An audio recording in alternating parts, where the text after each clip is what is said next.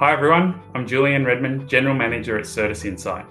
Our recent experience with our customers and the Data Vault Alliance is continuing to demonstrate that data is becoming the most valuable asset for most businesses.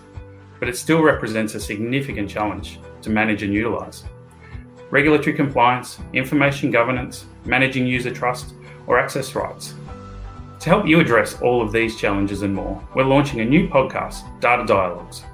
We'll be joined by the likes of Macquarie Bank, DCIS, Robert Walters, MLC, Snowflake, WhereScape, IBM, and others.